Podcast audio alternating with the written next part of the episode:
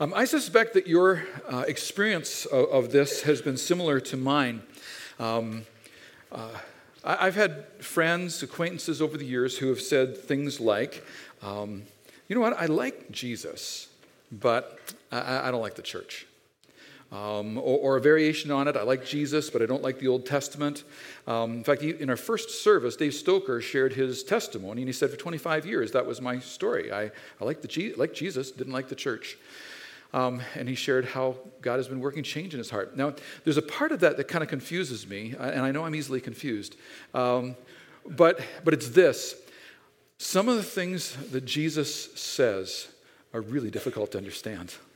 Like, you know, in fact, if you, if you say, you know, I like Jesus, um, uh, kind of out of the gate, never had any questions or difficulties with the things that he said, um, it may be that you're not actually reading him and thinking about what he's saying, because sometimes he's really hard to understand. Um, and we're in a passage of scripture like that. In fact, some scholars have suggested that, that, that the Sermon on the Mount may well be uh, one of the most kind of intensive and difficult uh, teachings of Jesus to get right, to figure out. Um, we we, were, we started into this series last week, these upside down sayings of Jesus. And there's a sense in which Jesus has taken the stage. Matthew kind of scoots through this. If you, if you read Luke and John, he gives us a little more detail. Uh, Matthew kind of scoots through um, this sort of six month to one year period where Jesus was ministering uh, around Israel, small towns, um, teaching. People were enamored with his teaching and healing. And he was, he was working healings. And, and so by the time we get to Matthew chapter 5, um, extraordinary crowds have begun to gather. And in fact, that's what it tells us in chapter 5, verse 1. Is, is that it, it says, Now when Jesus saw the crowds, he went up on a mountainside and sat down. His disciples came to him, and he began to teach them. So, this is the context for uh, the Sermon on the Mount. Um, Jesus kind of then goes on to describe seven blessings. Um, uh, we, we talked last week about how um, Matthew's paralleling something here. There was another prophet who went up a mountain in, in order to bring back the word of God. Uh, Moses uh, went up and brought back the Ten Commandments. Jesus brings back these seven blessings. There's actually seven commands that attach to it. Uh, Moses, in the book of Deuteronomy, um, then kind of unpacks those Ten Commandments for the children of Israel, saying, Look, if you're going to live in the land successfully, here's how you're going to have to do it. Um, Jesus unpacks the seven blessings and the seven commands that he brings in the Sermon on the Mount. So there are these kind of parallels going on. Uh, Moses, how to live successfully as the people of God in the land God was giving them. Jesus, how to live successfully as the new people of God as, as in the kingdom of God as followers of Jesus. So there's, there's this really fascinating kind of account going on. But this is difficult stuff to, to, to understand. Um, I, I gave the nine o'clock congregation the chance that if I didn't explain it well enough, come back at 11 and we'll do it again. You don't have that luxury. I'm sorry. The best you'll be able to do is to say, well, maybe I can listen to it on tape and figure out what he's trying to say. But I'm going to do my best, my level best, to try to get this in a helpful way for you. And to maybe summarize it, I would say this Jesus followers, Jesus followers, his disciples, those who had left the fishing boats behind, um, or who gathered and Jesus was teaching them. Jesus followers live in his blessing and live out of his blessing. Blessed are, blessed are, blessed are. Live in his blessing, live out of his blessing, and it will change you. It will change you. Um, and we're going to look at part of the sermon this week, and we're going to continue looking at it uh, through the next few weeks. Um, we're going to kind of look at four pieces that he addresses uh, here and, and, the ways it's going to change you. It's going to change the way you think about Scripture, the way you think, you're going to come to, to love Scripture. Um, Jesus' followers are, are, going to love their role as being peacemakers. Uh, Jesus' followers are going to love being those who have pure hearts. And, and we're going to love, we're going to love fidelity and faithfulness. Uh, there's character, character traits that Jesus is calling his followers to. So, so this teaching comes kind of at the height of Jesus' popularity. Um, uh, once people start figuring out what he's really saying, uh, he became far less popular. Uh, popularity was not his goal. That was not what Jesus was trying to do. His goal was to bring truth. His goal was to bring insight, that, that we would follow, follow God effectively and, and represent him rightly. Uh, that was his goal. Um, but this is the height of his popularity. Some people had gathered from the community, the towns and villages around the Sea of Galilee, uh, to where this sermon was being delivered on the north shore of the Sea of Galilee. Um, some people had, get, had traveled a couple of days to actually get there. Uh, and, and they'd come, they'd heard, they'd maybe seen, they'd maybe been touched by God, the healing ministry of Jesus. There was something compelling about Jesus. I, I, I was in a conversation with a, a friend, atheist friend, um, uh, just about a week ago, a week and a half ago. And we have some sort of faith conversations from time to time. And, and he said, You know, I, I wish I could believe. This was an interesting confession. He said, I wish I could believe, especially at this stage of my life. He's a, senior man, uh, but, I, but I just don't. I, I don't. Um, in other conversations, he said things like, um, there, There's something winsome and compelling about Jesus that, that I can't disregard. Um, it hasn't led him to faith yet. You can pray for my friend. Pray for me as I try to share Jesus with my friend. Um, but it's not uncommon for us to say, well, there, despite the objections, despite the fact that he says some strange, difficult things to understand, there's something winsome about the person of Jesus. There's something that keeps calling me back. Uh, Jesus said his followers would live out of his blessings. Uh, he, he, then, he, he, then said this characterized by, characterized by um, being uh, salt seasoning bringing out the God flavors of the world. That, that's the, the, language of Eugene Peterson um, uh, from the message. Uh, Eugene Peterson's with the Lord today. Just this past week, um, he, he, he, passed away. Um, man, the guy brought some just beautiful ways of helping us see what Jesus was saying here. Uh, he, he, he, said Jesus would, uh, Jesus said that his followers would um, bring, would be like light bringing out the God colors in the world, the message translation of, of that passage, Matthew chapter 3. Um, and then he says this, verse 17 Do not think that I have come to abolish the law and the prophets. I have not come to abolish them, but to fulfill them. So, so Jesus says, Do not think, do not be mistaken, don't get this wrong. What he's saying is, some of what I have already said could easily be misunderstood as me disregarding the Old Testament law. And it's about to get worse because you could easily misunderstand what I'm going to say next as even more of that, but don't misunderstand me because that's not what I'm saying. He, he says, Do not think that I have come to abolish the law and the prophets. I have not come to abolish them, but to fulfill them. And some of your translations will kind of amplify the Greek word there to fill up to fill up the law and the prophets. And what Jesus was saying was the Old Test- the law and the prophets, the Old Testament, the, the Bible Jesus was reading, the Hebrew Scriptures, pointed to him. They anticipated his coming. Um, even things like the, the Old Testament sacrificial system pointed to Jesus.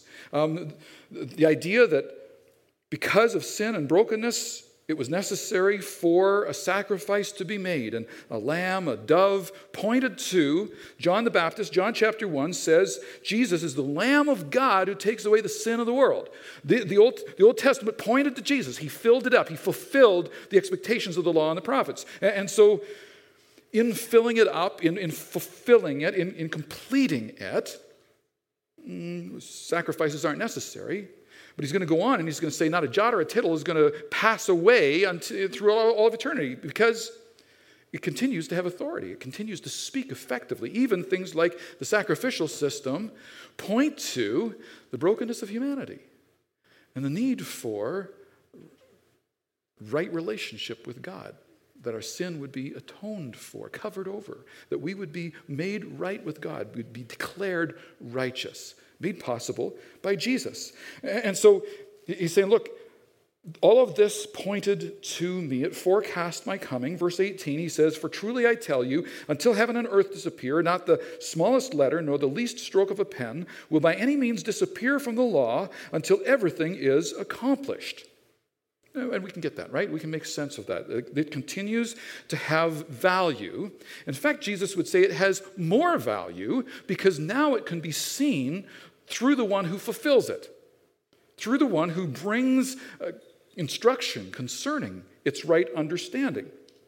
Verse 19, he says, Therefore, anyone who sets aside one of the least of these commands and teaches others accordingly will be called least in the kingdom of heaven. But whoever practices and teaches these commands will be called great in the kingdom of heaven. Okay, so, so, so Jesus' followers live out of his blessing on us, and when we do, it changes us. He begins to, to cultivate change in us, and one of those changes is uh, we're going we're going to have a love relationship with Scripture. It continues to speak, Genesis through Revelation, of the one who came in fulfillment of it. And it becomes the means by which we get to know him better. It becomes the means by which we can engage in God's world through his revelation of himself to us. The Apostle Paul tells us that it's God breathed, it's there as his breath for our benefit. We get to verse 20, and Jesus continues on. He says, For I tell you that unless your righteousness surpasses that of the Pharisees and the teachers of the law, you will certainly not enter the kingdom of heaven. Now, this is, this is why I say this is kind of hard stuff to understand. Um, what does that have to do with what just preceded? Like if you were just kind of reading it through, you would be, you would be forgiven if you said, I don't get the connection here. That statement unless your righteousness surpasses that of the, the Pharisees and the teachers of religious law, was unthinkable, unthinkable to the majority of Jesus' hearers. Like nobody did Bible better than those guys. Like these are the super, supermen of Bible study, of, of Bible knowledge. The Pharisees were, were these lay scholars. In other words, they had another job, another career. They were fishermen or farmers or, or merchants. Um, eh, but all their spare time was spent memorizing Scripture, understanding Scripture, writing some rules about Scripture as to how to better observe it. The scribes were the professionals. They were the ones that you could hire if you wanted a copy of the, of the Hebrew Scriptures yourself. Maybe you were wealthy and could afford that, or you put your money together so that your local synagogue could have copies of the Scripture. You'd hire the scribes, they would write it out for you. They knew it inside and out and backwards. Nobody did Bible better than these guys. In fact, they were the local authorities on how to, how to live right with God. For all intents and purposes, these were the super saints. Like these guys got it right. And Jesus is saying your righteousness has to surpass that of the, the Pharisees and the teachers of the law? How is that even possible? And Jesus fills that in. It, we're understanding his hard teaching here, right? Verse 21 You've heard that it was said to the people long ago, You shall not murder. Anyone remember where you shall not murder comes from? Ten Commandments, right in the middle of the Ten Commandments, okay? You shall not murder, and anyone who murders will be subject to judgment. But I tell you that anyone who is angry with a brother or sister will be subject to judgment. Now, we need, first we need to catch here Jesus is using a teaching formula that, that is going to be helpful to us. You've heard it said, but I say unto you. Now, what is it that he's correcting?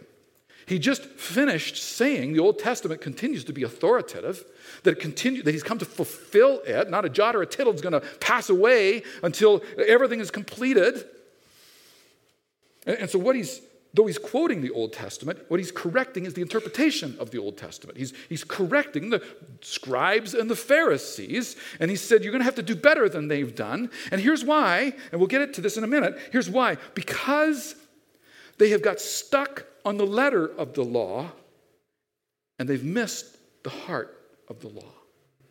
They've, they've, they've got stuck on the, the, the letter of the prophets but have got have missed the heart of it. They've got this, they become super religious, but it's a faith that's only skin deep. And that's a problem for Jesus. And he calls it out. Eh, eh, we're going to see it throughout this Gospel of Matthew.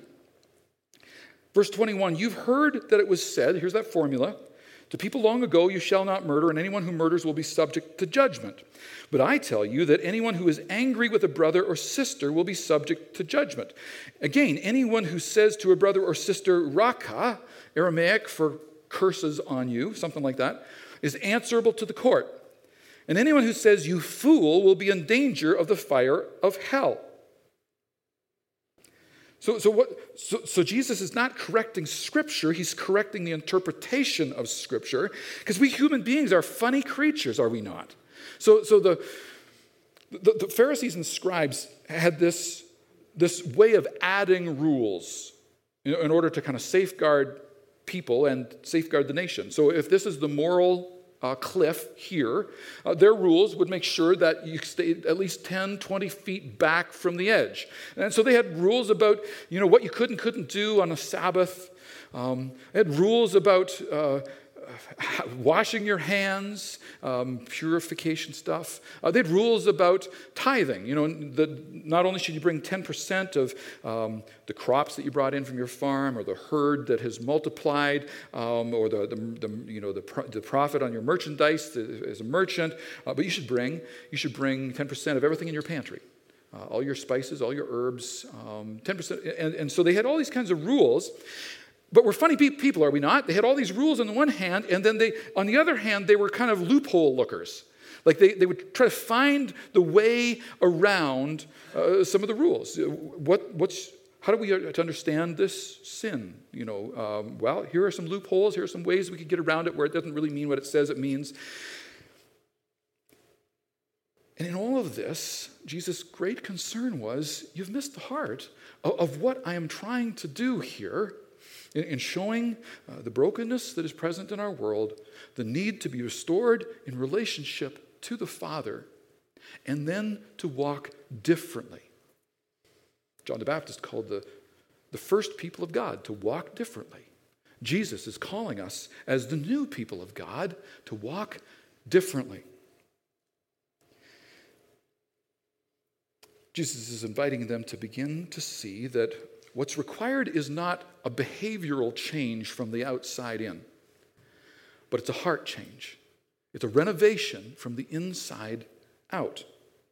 Now, to help them get at this, to help them understand it, Jesus uses hyperbole. He uses intentional language that is intentionally exaggerated, even to the point of absurdity, in order to make the point that this is really important. My children will live differently and so, verse 25 Therefore, if you're offering your gift at the altar and there remember that your brother or sister has something against you, leave your gift there in front of the altar. First go and be reconciled to them, and then come and offer your gift. So he's just talked about murder. No, it's about your heart. Then he comes here to the. So think about this for a minute. He's teaching the disciples, Matthew 5 1. That's who's gathered around him. Um, where are the majority of his disciples from? Has anyone kind of ever picked up on that? More than half of them are from one region in, in, in Israel. Galilee, Sea of Galilee. At least four of them are fishermen. So they're from the Sea of Galilee. Where are the sacrifices offered in ancient Israel? What city? Jerusalem, that's right. Anyone remember how, uh, how much time it would take to go from Galilee to Jerusalem? What kind of journey is that? A couple of days, yeah. It's, a, it's typically a couple of days if you're going by foot or going by donkey. Sea train's not working, so we got to, you know. Um, so, is Jesus really telling his disciples here that having made a two day journey from the Sea of Galilee to Jerusalem to uh, worship, um, having either brought a, uh, a, lamb or a dove with you uh, or bought one in the city, when you got there, uh, you get to the altar, you've gone up the steps, you've gone into the temple, you've come to the priest, it's like, oh, someone's angry with me. Uh, someone has something against me. They've taken offense against me. So I'm to leave my sacrifice there. I'm to go two days' journey back to the Sea of Galilee. I'm to convince them not to be angry with me anymore. Anyone see a problem with that? Can you convince someone of anything? Well, maybe. But you, can you, do you have responsibility for someone to forgive you or not be offended against you? you, you here's the point some of us have done time in institutions because we didn't get this one figured out. we've, we, have we've, we've tried to make someone else do something uh, or tried to convince them, or we've lived under their decisions. Uh, I can't change anyone. All I can do, all I can do is take responsibility for the way I think. For me to live right before God and pray for them that they would think right before God too. Jesus is describing an absurdity here. They'd come back two days more journey to the temple and then offer their sacrifice. Jesus is using hyperbole here in order to make a point. He's going to use it again. In order to make the point, this is really important. Like you may not have stuck a knife in the back of your brother and murdered him, but your words have been cutting. Or maybe you didn't speak what was in your heart, but in your heart was death. Oh, if only I could, nobody would notice. And Jesus is saying that the, the, the, the, scribes and the Pharisees have missed the heart of this. They have not understood this. They thought it was about appearances, they thought it's about the surface. And that is important. What you do is important, but what you think is equally important. What's going on inside matters vitally.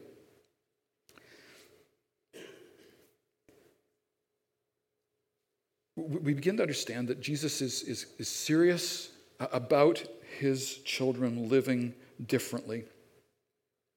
Um, we're, going to have to think about Scripture as that which he is the, the filling up of.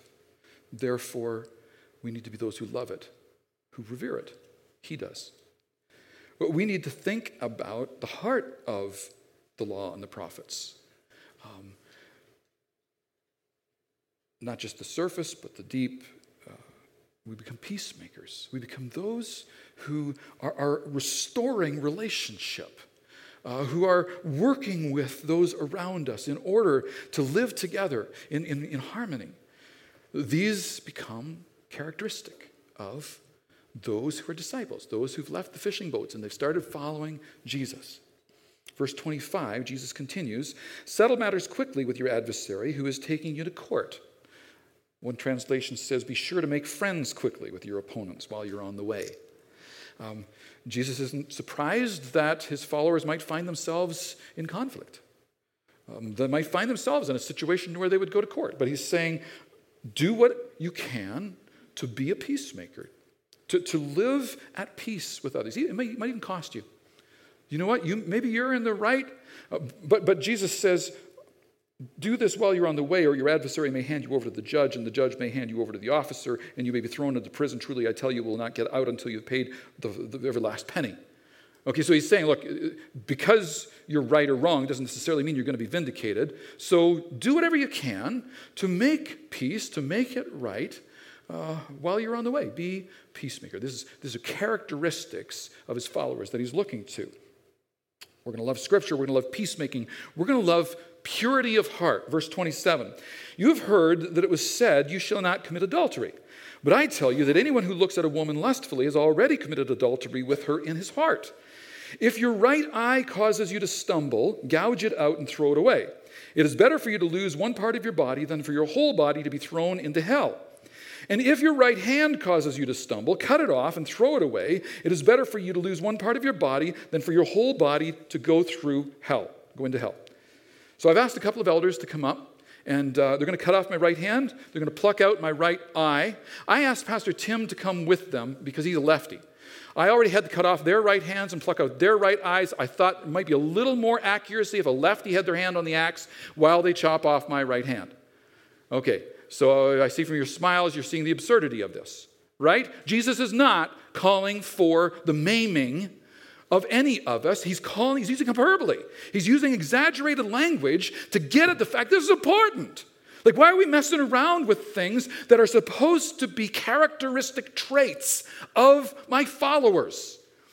Those who, who, who, who are living out of Scripture, learning to love me, those who are representing me, bringing peace into the world, those who are those who love a purity of heart, who long that we would walk rightly before God. This passage makes reference of men lusting after women, but it's not gender, it's not gender exclusive here. Jesus is speaking into a patriarchal society, a male dominated society. Um, but but this, his words about purity of heart, his words about lust are, are, are, are for both genders. This is about uh, guarding the, the appetites of our hearts, guarding our eyes that we would we would look at things that are going to build us up rather than things that are going to destroy us. So when you view pornography, I mean, it's all around us, it's everywhere in our society. Um, the Holy Spirit is going to in, inspire some guilt and some shame attached to the lust that is, appro- that is about this stuff. And then you have a choice to make. Uh, if, you, if you choose to stuff it, to hide it, to hope that maybe no one notices, I'm going to try harder, not going to go there again, it's going to rot and it's going to begin to stink up your life. And rather, the biblical practice is to, to confess it to God as sin, and then to repent and walk in new ways. Uh, maybe it means putting uh, some controls on your internet access. Um, I always encourage couples know what one another's passwords for your devices are. Just level of accountability. Um, you know, let's just be honest uh, and, and try to help one another walk in purity. Guard your children. Um, we've had practices where we said, look, um, no devices in private spaces. Um, they need to be in a public space. The computer is going to be in a public place where you know somebody can check in on what's going on on the screen. Um, just attempting to uh, to help one another do what is right, to walk in purity of heart. Seven commands, seven blessings my children will walk in these ways. They will live in these ways. Uh, the command do not murder, uh, rather, be a peacemaker. Uh, do not even be angry with someone, be a peacemaker. Uh, the command, don't commit adultery or lust after someone else, is this encouragement to love purity of heart. And then the same is true concerning Jesus' words about divorce. This is the final one we'll look at this morning, but it kind of packages together with these others. Verse 31 It has been said, Anyone who divorces his wife must give her a certificate of divorce. But I tell you that anyone who divorces his wife except for sexual immorality makes her the victim of adultery, and anyone who marries a divorced woman commits adultery. Now, again, Jesus is speaking into a male dominated society here. He's addressing those with power. And he was addressing the fact that that power was regularly being abused in that culture. Now, it's, it's really tough for us to kind of even conceptualize what was going on in that culture because almost every marriage was an arranged marriage. You know, the, the modern narrative of boy meets girl, falls in love, um, they get married and have babies together, um, that was almost unheard of in that culture. That wasn't how marriage worked. Um, now, it, it, did happen that way sometimes. There were, there were some wonderful stories from history of, you know, mom and dad made great choices for kids, and maybe they even got some say in it. Hey, dad, how about, how about her? Um, and, and it resulted in them falling in love with one another and building a beautiful marriage together that, that was the kind of thing that God envisioned. And sometimes it didn't go that way. Sometimes it didn't go that way. And Moses in Deuteronomy chapter 24, verse 1, uh, made some allowance for that and said, and said sometimes this isn't going to work.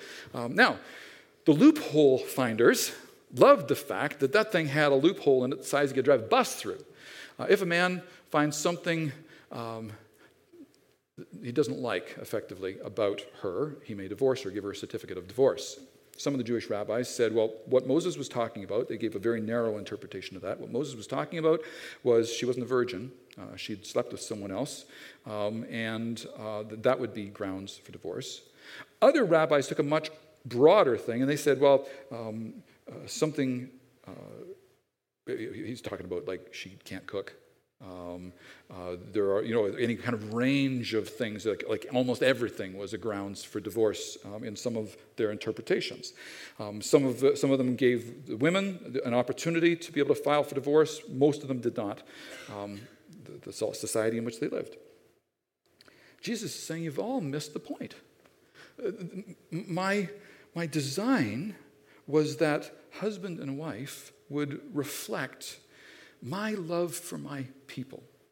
And Paul talks about this, Ephesians chapter 5, um, that, that others might look on us who are married and say, There's something about that union that's beautiful that, that, that reminds me of Christ's love for his church in the husband and her responsiveness, the church's responsiveness to our groom, the one who loves us sacrificially, self sacrificingly. And, and, and, and so Jesus is saying, Look, my followers are going to live differently. There's going to be a different kind of character present in them. They're going to be those who love Scripture, those who, who, who love peacemaking, those who love a purity of heart, those who love fidelity and faithfulness. These are going to be the characteristic kinds of things about the followers of Jesus. Not going to take the easy way out, even when it's difficult. But notice there's also kind of the corollary here. He's not saying it's not enough just not to put a knife in someone's back. You, you, need, to, you, need, to, you need to work to build wholesome relationships. Journey back. Leave your, your gift at the altar, journey back, make it right. Uh, it's, it's not enough just to not commit adultery in a physical sense, but how you think about the opposite sex matters. So, so guard your mind, guard your heart in these things. It's not enough just to not get divorced. It's not enough just to grin and bear it in, in a barely tolerable existence. He would call us to invest in our marriages uh, because this is a picture of, of Christ and his church. When was the last time that you, you read a book on marriage together uh, in, in, as husband and wife? Or, or, or, maybe went to a marriage conference? Uh, or maybe took, maybe took your anniversary and, and, celebrated it by just the two of you getting away, uh, cultivating uh, romance, um, growing your friendship uh, together. Um, there's a great opportunity coming up in November, uh, Friday, November 23rd, just at, at our sister church, First Alliance Church in Calgary. Focus on the Family is hosting a one night marriage enrichment, enrichment conference. Uh, 80 bucks. Uh, if, finances is a pro- if finance is a problem, talk to Pastor Craig or myself. We'll fix that for you. Um, but, but maybe this is a good opportunity for you to invest constructively, proactively in your marriage. Focus on the Family Canada, uh, focusonthefamily.ca if you want to look it up, um, also offers a marriage in crisis uh, curriculum. Um, uh, they call it uh, Hope Restored. And uh, they, they, they, multiple stories of marriages that were utterly, like they were done, like no one had expected they would ever survive. Um, but they said, they said, maybe apparently God thinks this stuff is important, so what the heck? One last ditch effort. Why not? It's only a weekend. And God has done some extraordinary miracles in people's lives and their marriages in, in such situations. Hope restored. I would commend that to you. We as a church family have our marriage mentor program. Two couples that have stable, healthy relationships who love Jesus, and they would be glad to journey with you as another couple, Christian friends, through the marriage mentoring curriculum, and just invite you as fellow followers of Jesus to grow additional strength and stability in your marriage. Jesus has given us one another. Don't do this alone. If your marriage is in crisis, don't do it alone. Get the help that you need to, to begin to journey toward health.